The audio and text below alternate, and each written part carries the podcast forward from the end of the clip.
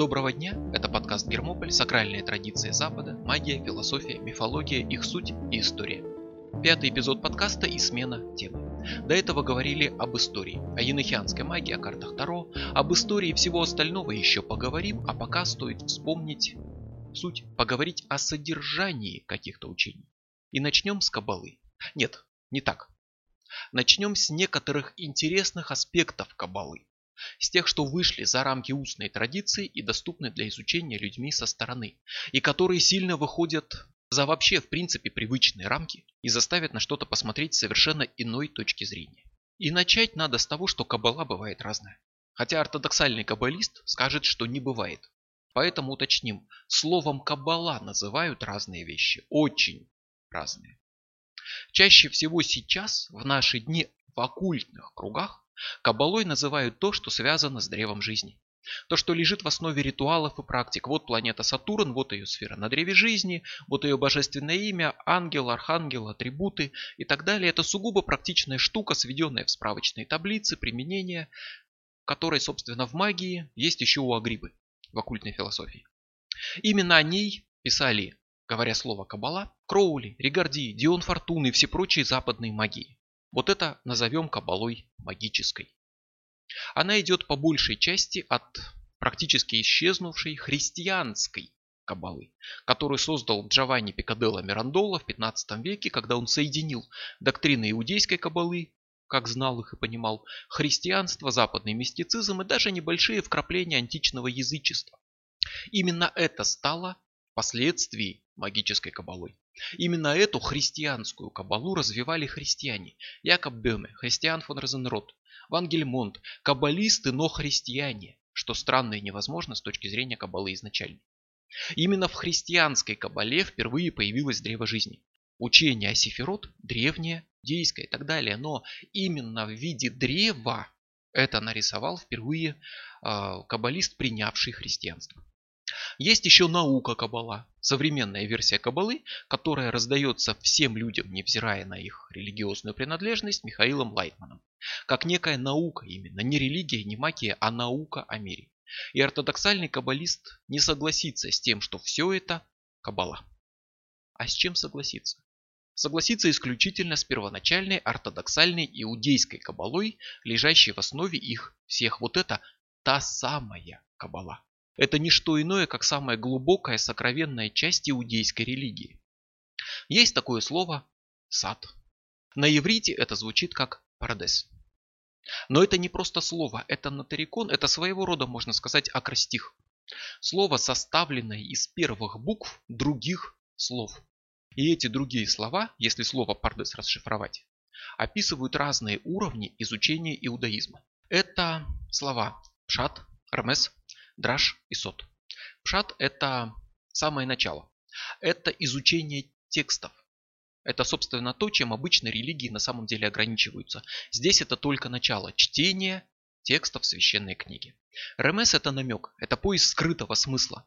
Тут ищут какие-то толкования, намеки и так далее, и так далее. И это продолжается на уровне драж, когда ищется тайный смысл, как вот здесь используется числовое значение букв. Здесь выясняется, почему одна буква нарисована больше других и так далее, и так далее.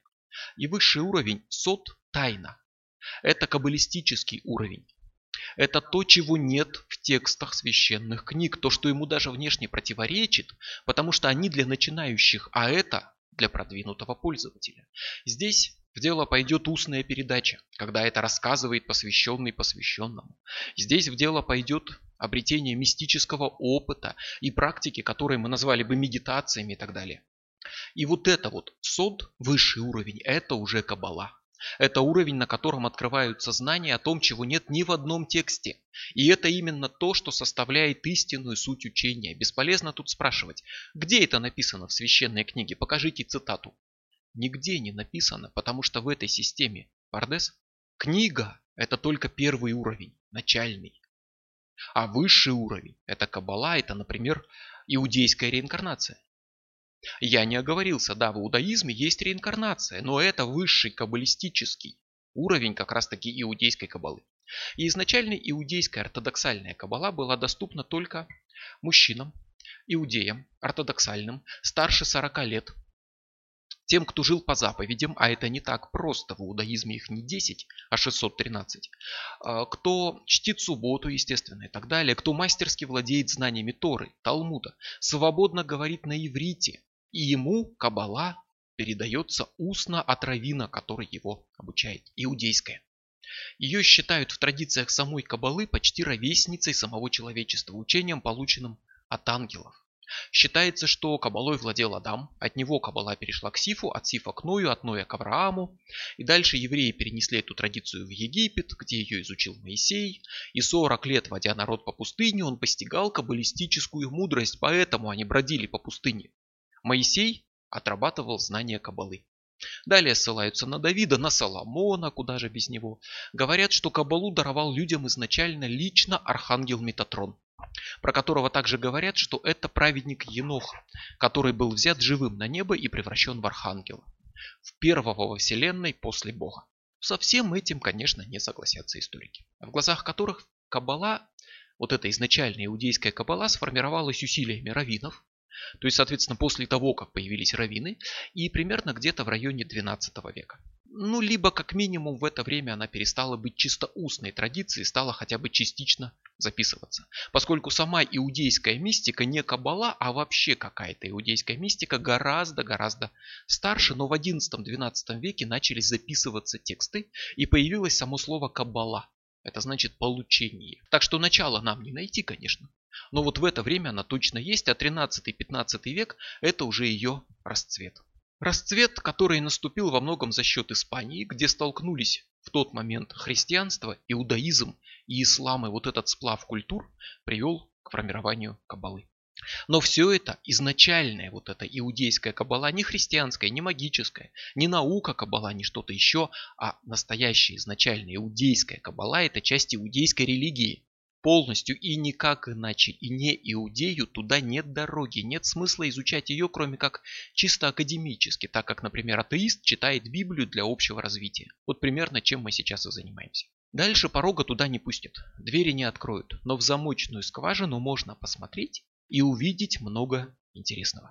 Так что посмотрим в замочную скважину и увидим, что же интересного встречается в изначальной иудейской кабале, и речь пойдет в основном про лурианскую кабалу. Собственно, когда говорит э, кто-то о иудейской кабале, подразумевается по большей части как раз таки лурианская кабала. Ее основатель Ицхак Лурия, он же Ари, он же Аризаль, то есть Святой Лев, родом из Иерусалима, родился он в 16 веке. То есть это не такое древнее, как порой кажется, он примерно работал в то же время, когда примерно, когда Джун Ди и Эдвард Келли, например, создавали инохианскую магию.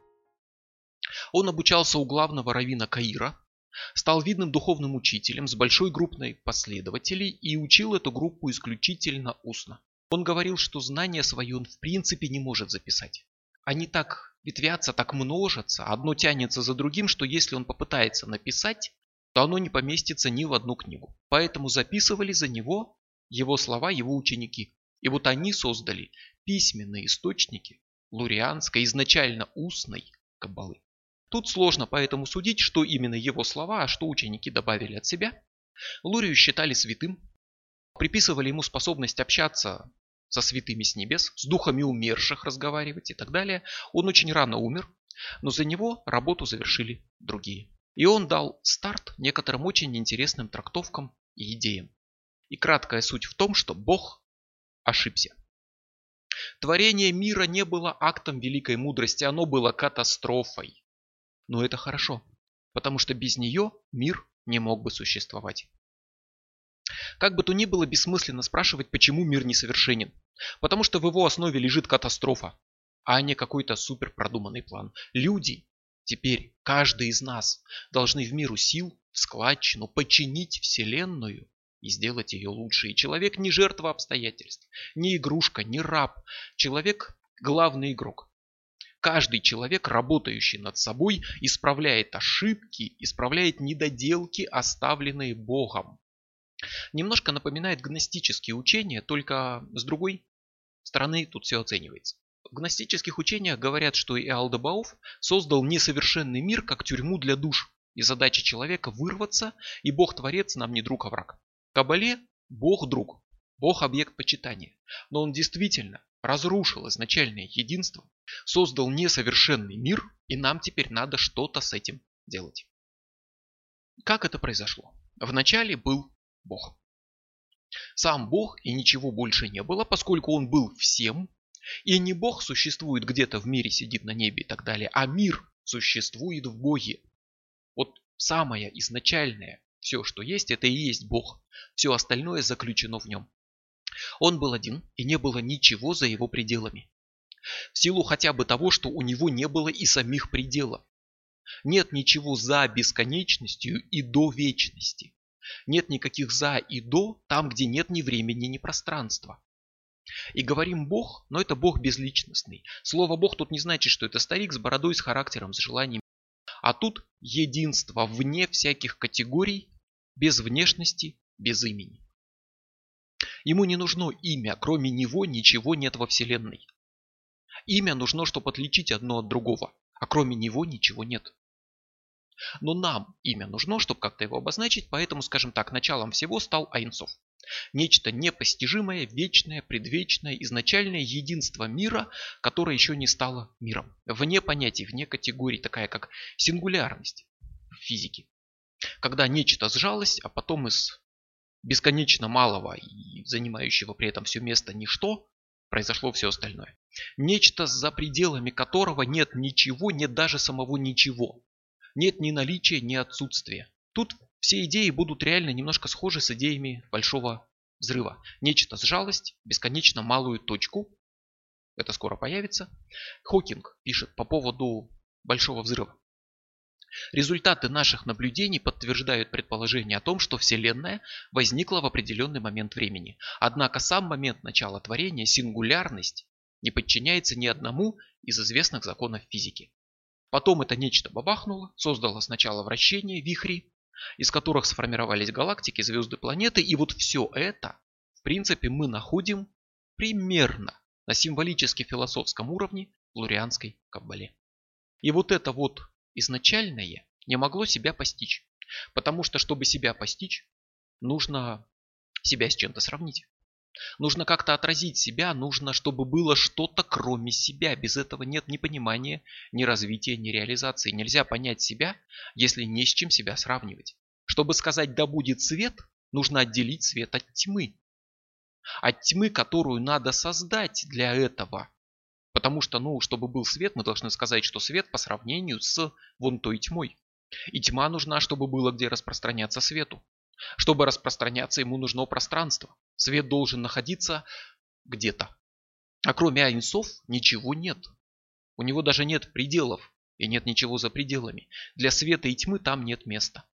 Когда говорят про айнцов, условно говорят, что это свет, но не в смысле, что свет противоположность тьме, заполненный фотонами, а философский. Свет как некое изначальное нечто. Просто потому, что как-то надо это назвать. И вот этот свет должен освободить место, в котором можно будет сотворить мир. Дать вообще, в принципе, начало самому понятию места, пространства, время и так далее. Случается цимцум. Сжатие перед творением. Свет сжался в точку, а вокруг освободилось пустое пространство полной тьмы и пустоты Тахиру. Освободилось место для творения. Теперь можно познать себя. Можно посмотреть на себя со стороны. Теперь есть это со стороны и есть что-то кроме света. Есть свет, есть тьма. Лурия пишет, не было никакого пустого места, но все было полно света. Этот свет схлопнул саму суть бесконечную в точке срединной, которая стала внутри его средины.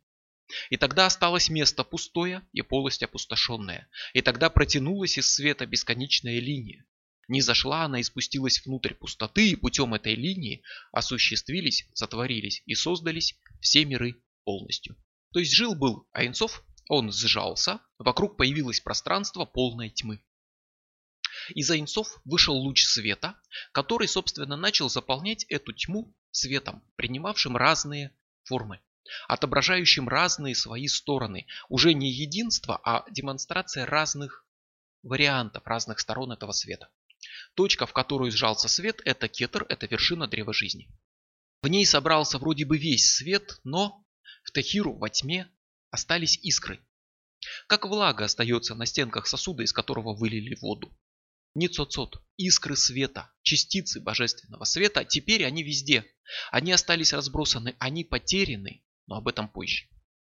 И фраза «И сказал Бог, да будет свет, и стал свет», и отделил Бог свет от тьмы из книги Бытия, трактуется именно как цимцум. Бог отделил свет от тьмы, от Техиру. Лури еще пишет по этому поводу. Простой высший свет заполнял все сущее, не было никакого свободного пространства, пустого воздуха и места. И все было заполнено только светом бесконечности, но свет сократился в точку, и вокруг точки образовалось место и воздух и пространство. Воздух, авир, это в данном случае нечто такое хаотичное, лишенное света, заполнившее круг воздух в этом контексте, аналог мирового хаоса. А свет это по сути творящая воля. И свет начинает, вот эта точка изначальная, кетер, начинает отдавать свет в виде луча. Тут вступают в дело две мировые силы. Стремление отдать и стремление получить. Дал, взял. Это не просто принцип торговли, это то, на чем основана вся Вселенная. Каждый что-то отдает и получает, и это должно быть в балансе. Если у человека это не в балансе, это плохо на нем скажется, о чем еще поговорим. Когда речь пойдет о свиньях и камнях. Э, Соответственно, кетер только отдает. Ей нечего брать, в ней уже все заключено, она отдает свет, свет принимает разные обличия, он становится строгостью, милосердием, красотой. Это все название сефирот, кругов из которых состоит древо жизни, которые не что иное, как этапы сотворения мира. Они все принимают свет и должны отдать его дальше, пока он не дойдет до Малкут, материального мира. Малкут называют нищей, потому что она только берет, она уже не отдает. Она принимает ту часть света, которая до нее добралась. И все было бы хорошо, если бы не нарушение вот этого порядка приема передачи. Если бы каждый, приняв, одновременно еще и отдавал. Вот где-то здесь сначала Вселенная приняла форму человека, чтобы быть к нему идеально подходящей. Но это еще вспомним. А потом, собственно, произошло все остальное. Но первая стадия творения мира, Акудим, связанные, это изначальное единство, когда все было одно. Потом Вторая стадия. Некудим. Точечные. И вот тут, Хьюстон, у нас проблемы. Эта стадия не что иное, как предпосылка будущей катастрофы. Условно можно сказать, что сефирот изолированы и не знают друг от друга. Каждая уверена, что есть только она. Строгость без милосердия. Милосердие без строгости. Каждая пытается все взять и ничего не отдать и вместить в себя весь свет, но каждая из них это только часть Часть не может вместить целого, и сефирот начинают разрушаться. Свет изливается в новую, и она разрушается. Свет наполняет их, принимая разные формы, как вода, налитая в сосуд, но сосуды лопаются, потому что не хотят отдавать, пытаются вместить слишком много. Нарастает давление, и все разрушается. Это Шверат Хакелим, разрушение сосудов. Это всемирная катастрофа, когда мир, который начал сотворяться, начинает разваливаться на куски, что-то появляется, рушится, появляется, рушится, все разваливается. Осколки сосудов падают вниз, создавая клепот.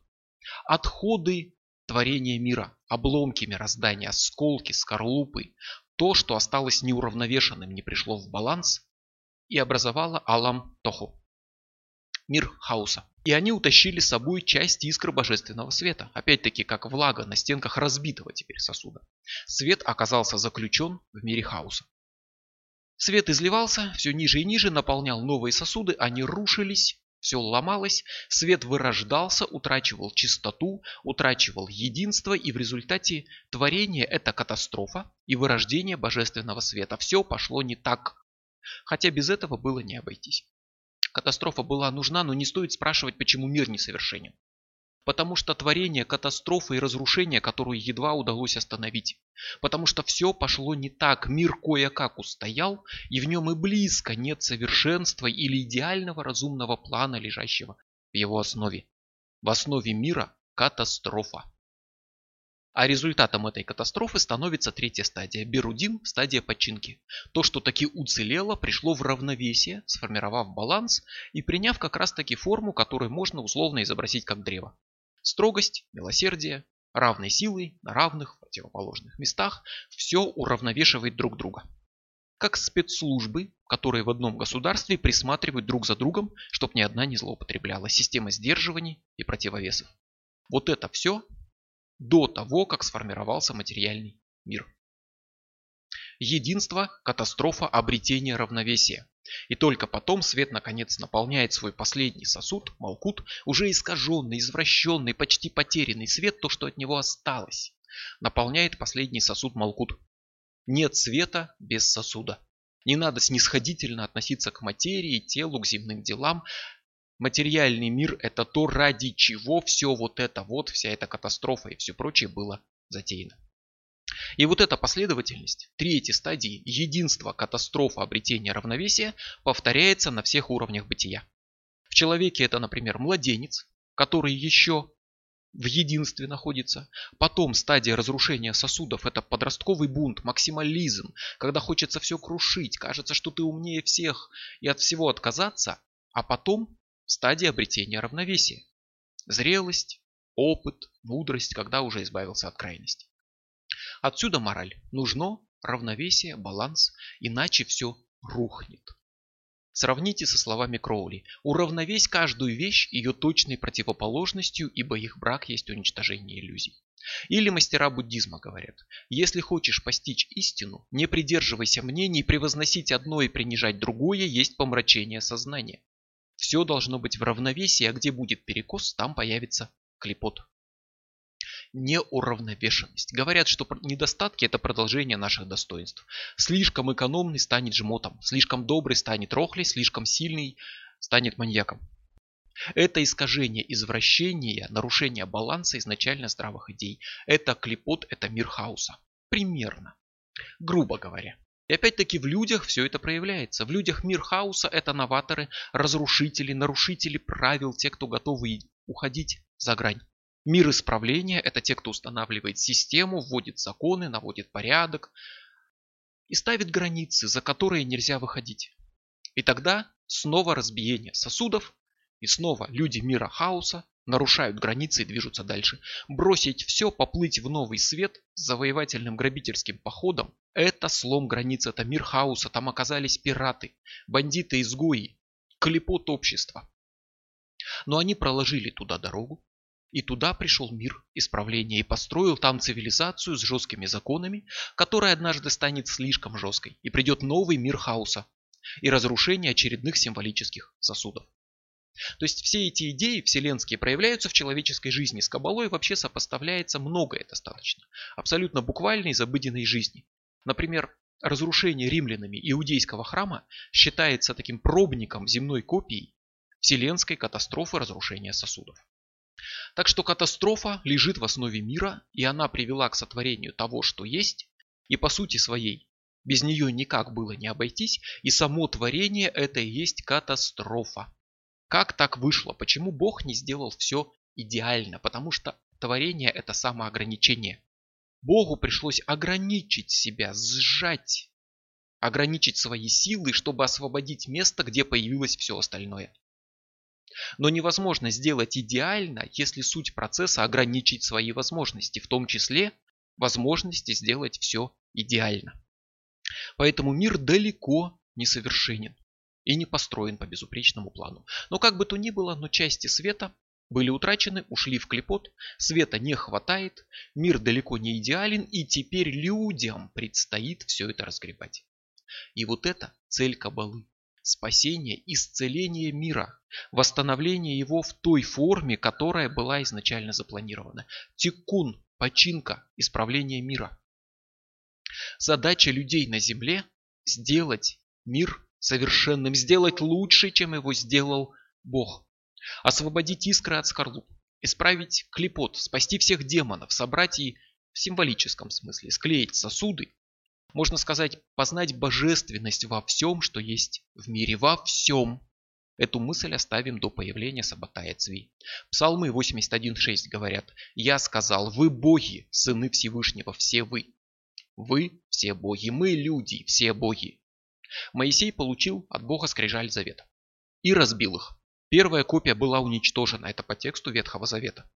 Потом ему пришлось самому высекать новые скрижали, вот они уже уцелели и сохранились. Здесь видят символ того, что вторые скрижали были не от Бога, а были результатом совместного труда Бога и человека, и это намек на тикун, на починку. Бог сам не сделает мир идеальным. У него нет иных рук, кроме человеческих. Миру нужны люди, которые исправят все божественные недоработки. Бог и человек совместно, так же как Моисей с Богом высекали скрижали, совместно выстраивают совершенное мироздание. Мир создан для людей. Еще до древа, до начала всего, мир принял форму, подобную человеку, форму Адама Кадмона, вселенского человека, чтобы изначально соответствовать человеку. Нет во вселенной чего-то, чтобы не соответствовало человеку. Нет в человеке чего-то, у чего не было бы соответствия во вселенной. Человек и вселенная подобны друг другу. Классическая, кстати, западная идея. Микрокосм и макрокосм, подобные друг другу и единые. Мир создан для людей. Искры божественного света раскиданы везде. В людях, в материи, в предметах, даже в клепот. И нужно собрать этот свет, постепенно восстанавливая мир. И духовный путь человека – это не его личный путь, это часть тикуна, исправления мира. Это духовный рост и это не эгоистичный процесс. Поскольку становясь совершеннее, поднимаясь к более высоким уровням души, а в Кабале несколько уровней души у человека, несколько душ, можно так сказать, а, и поднимаясь к более высоким уровням, человек не просто сам развивается. Он становится лучше, а он часть мира, и мир тоже становится чуть-чуть лучше. И человек сотворец Бога. И вместе с ним делает Вселенную. В Талмуде есть вопрос, что лучше, дела Бога или человека? И ответ, лучше дела человека. Потому что Бог только дал начало, а дальше человек строит мир, развивает его и совершенствует. В кои-то веке вот здесь в лурианской кабале появляется оккультный оптимизм. Мы не вирусы, не паразиты на теле матери Земли. Нет, мы те, кто делает мир совершенным. Мы сотворцы, которые работают с Богом рука об руку. И не в прошлом золотой век лучшее время, а в будущем. В будущем не катастрофа, не конец света, не страдания, не море огня и не всеобщая гибель, а полное исправление и совершенный идеальный мир, созданный Богом через катастрофу как-то там, но идеальным его сделают сами люди своими трудами. И задача Кабалы – это исправление мира, спасение мира от всех бед и достижение всеобщего совершенства. Зогар прославленная, крайне авторитетная каббалистическая книга, такой сборник, по сути, из нескольких трактатов, уверяет, что человек состоит из духовных сущностей, и он есть совершенство, содержащее все качества. Он был сотворен с великой мудростью, ибо он заключает в себе все тайны, и если праведники желают, они могут творить миры. Праведник это цадик, к нему еще вернемся. И каббала это инструкция, пособие по ремонту мироздания силами людей. Это то, как человек должен жить, чтобы становиться совершеннее и помогать совершенствоваться миру. И его инструменты – это праведная жизнь, это изучение мироздания, это молитвы, это экстатические переживания, состояния, которое мы бы назвали измененными состояниями сознания, трансами и так далее. Это то, что сейчас в наших привычных терминах мы назовем медитацией, астральными путешествиями. Это традиционные инструменты любой мистической практики, в том числе традиционной для традиционной кабалы. Но как быть с теми, кто пожил, пожил да и помер? Как ему починить мир, улучшить себя, но ну, жизни на это не хватит. И вот тут возникает понятие Гелгул. Круговорот душ. Иудейская реинкарнация. Нужная, чтобы совершенствовать человека. Чтобы подниматься к более высоким уровням души, и это уже не умер и попал в рай и ад. Используем привычный термин, чтобы было понятно. Нет, ад не вечен. Ад – это временное пристанище, в котором душа проходит очищение, чтобы снова родиться на земле, набраться опыта, исправить ошибки и достичь однажды совершенства и попасть в рай, выйдя из круга перерождений. И там дождаться исправления мира. Здорово напоминает восточное учение, не так ли? Сансара, нирвана, выйти из перерождений и так далее. И задача ада не в том, чтобы наказать кого-то адскими муками за то, что он использовал свободу воли по своему усмотрению. Задача в том, чтобы помочь ему исправить ошибки. Это работа над ошибками. Задача ада в том, чтобы исправить искру божественного света, очистить ее, очистить душу. Чисто практичная цель. Нужно очистить все души, конечном итоге. Это делает ад.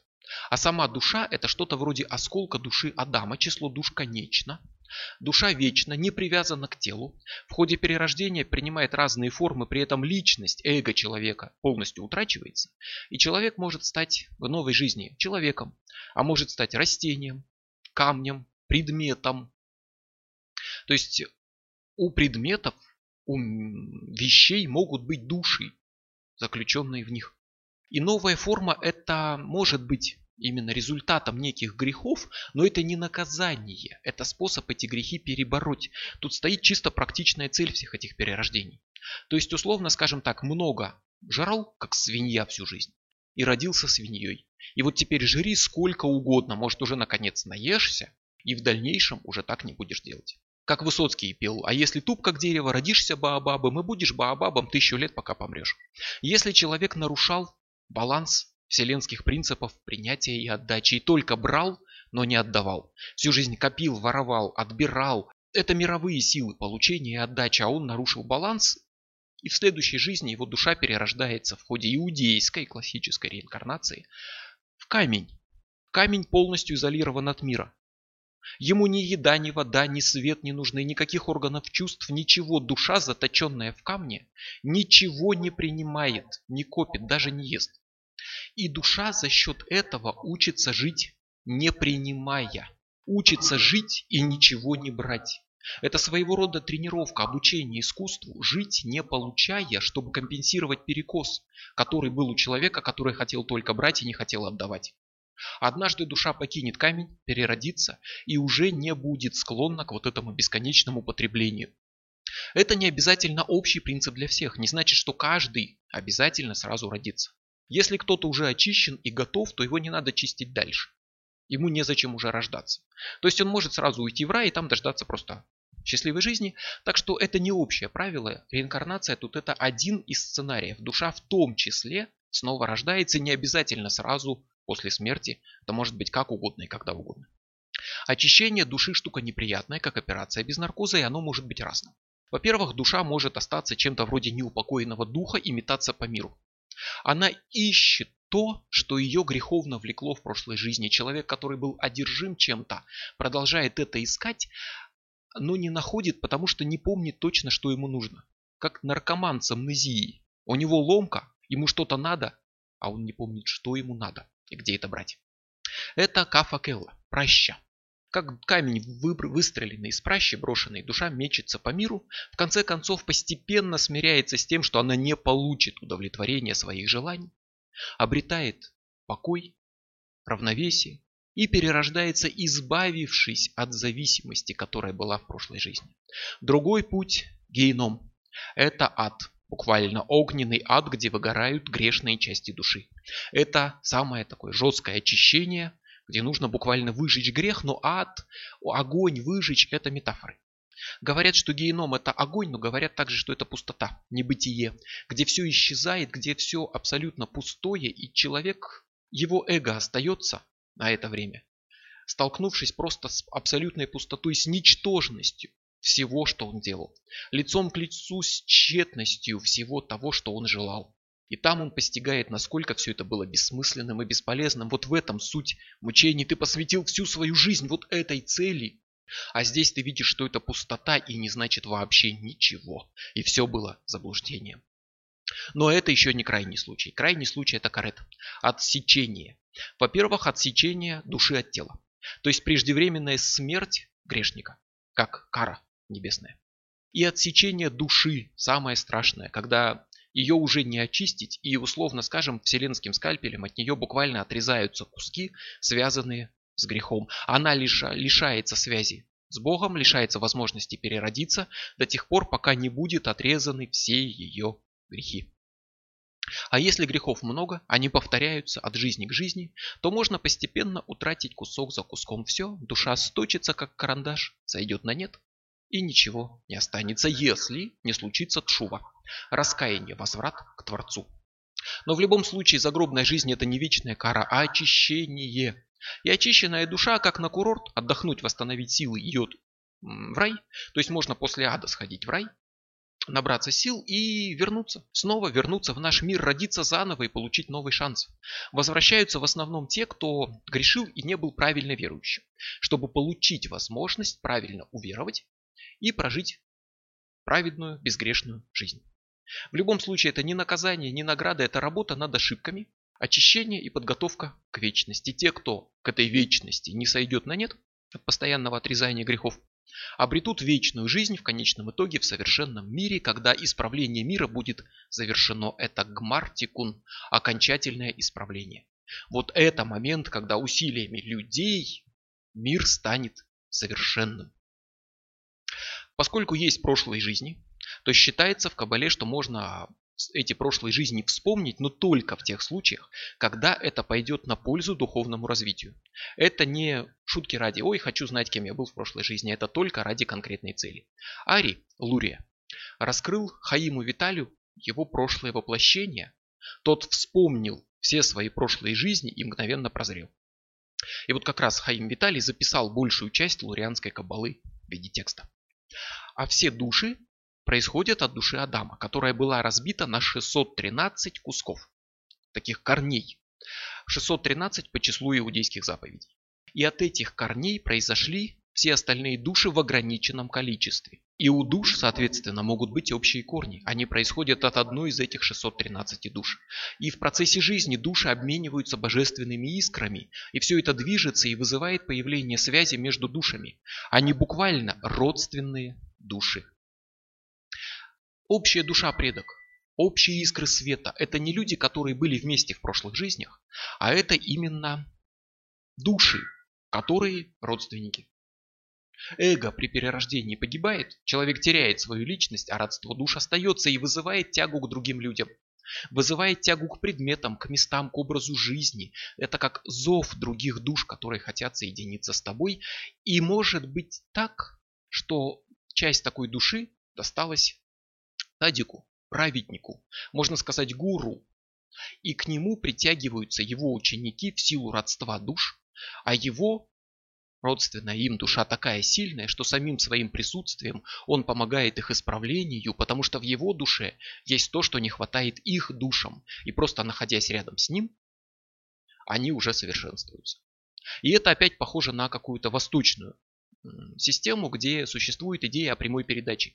Когда ученик находится рядом с гуру, ему напрямую идет передача некой мистической силы и так далее, и он совершенствуется, пробуждается и достигает нирваны просто потому, что был рядом с гуру.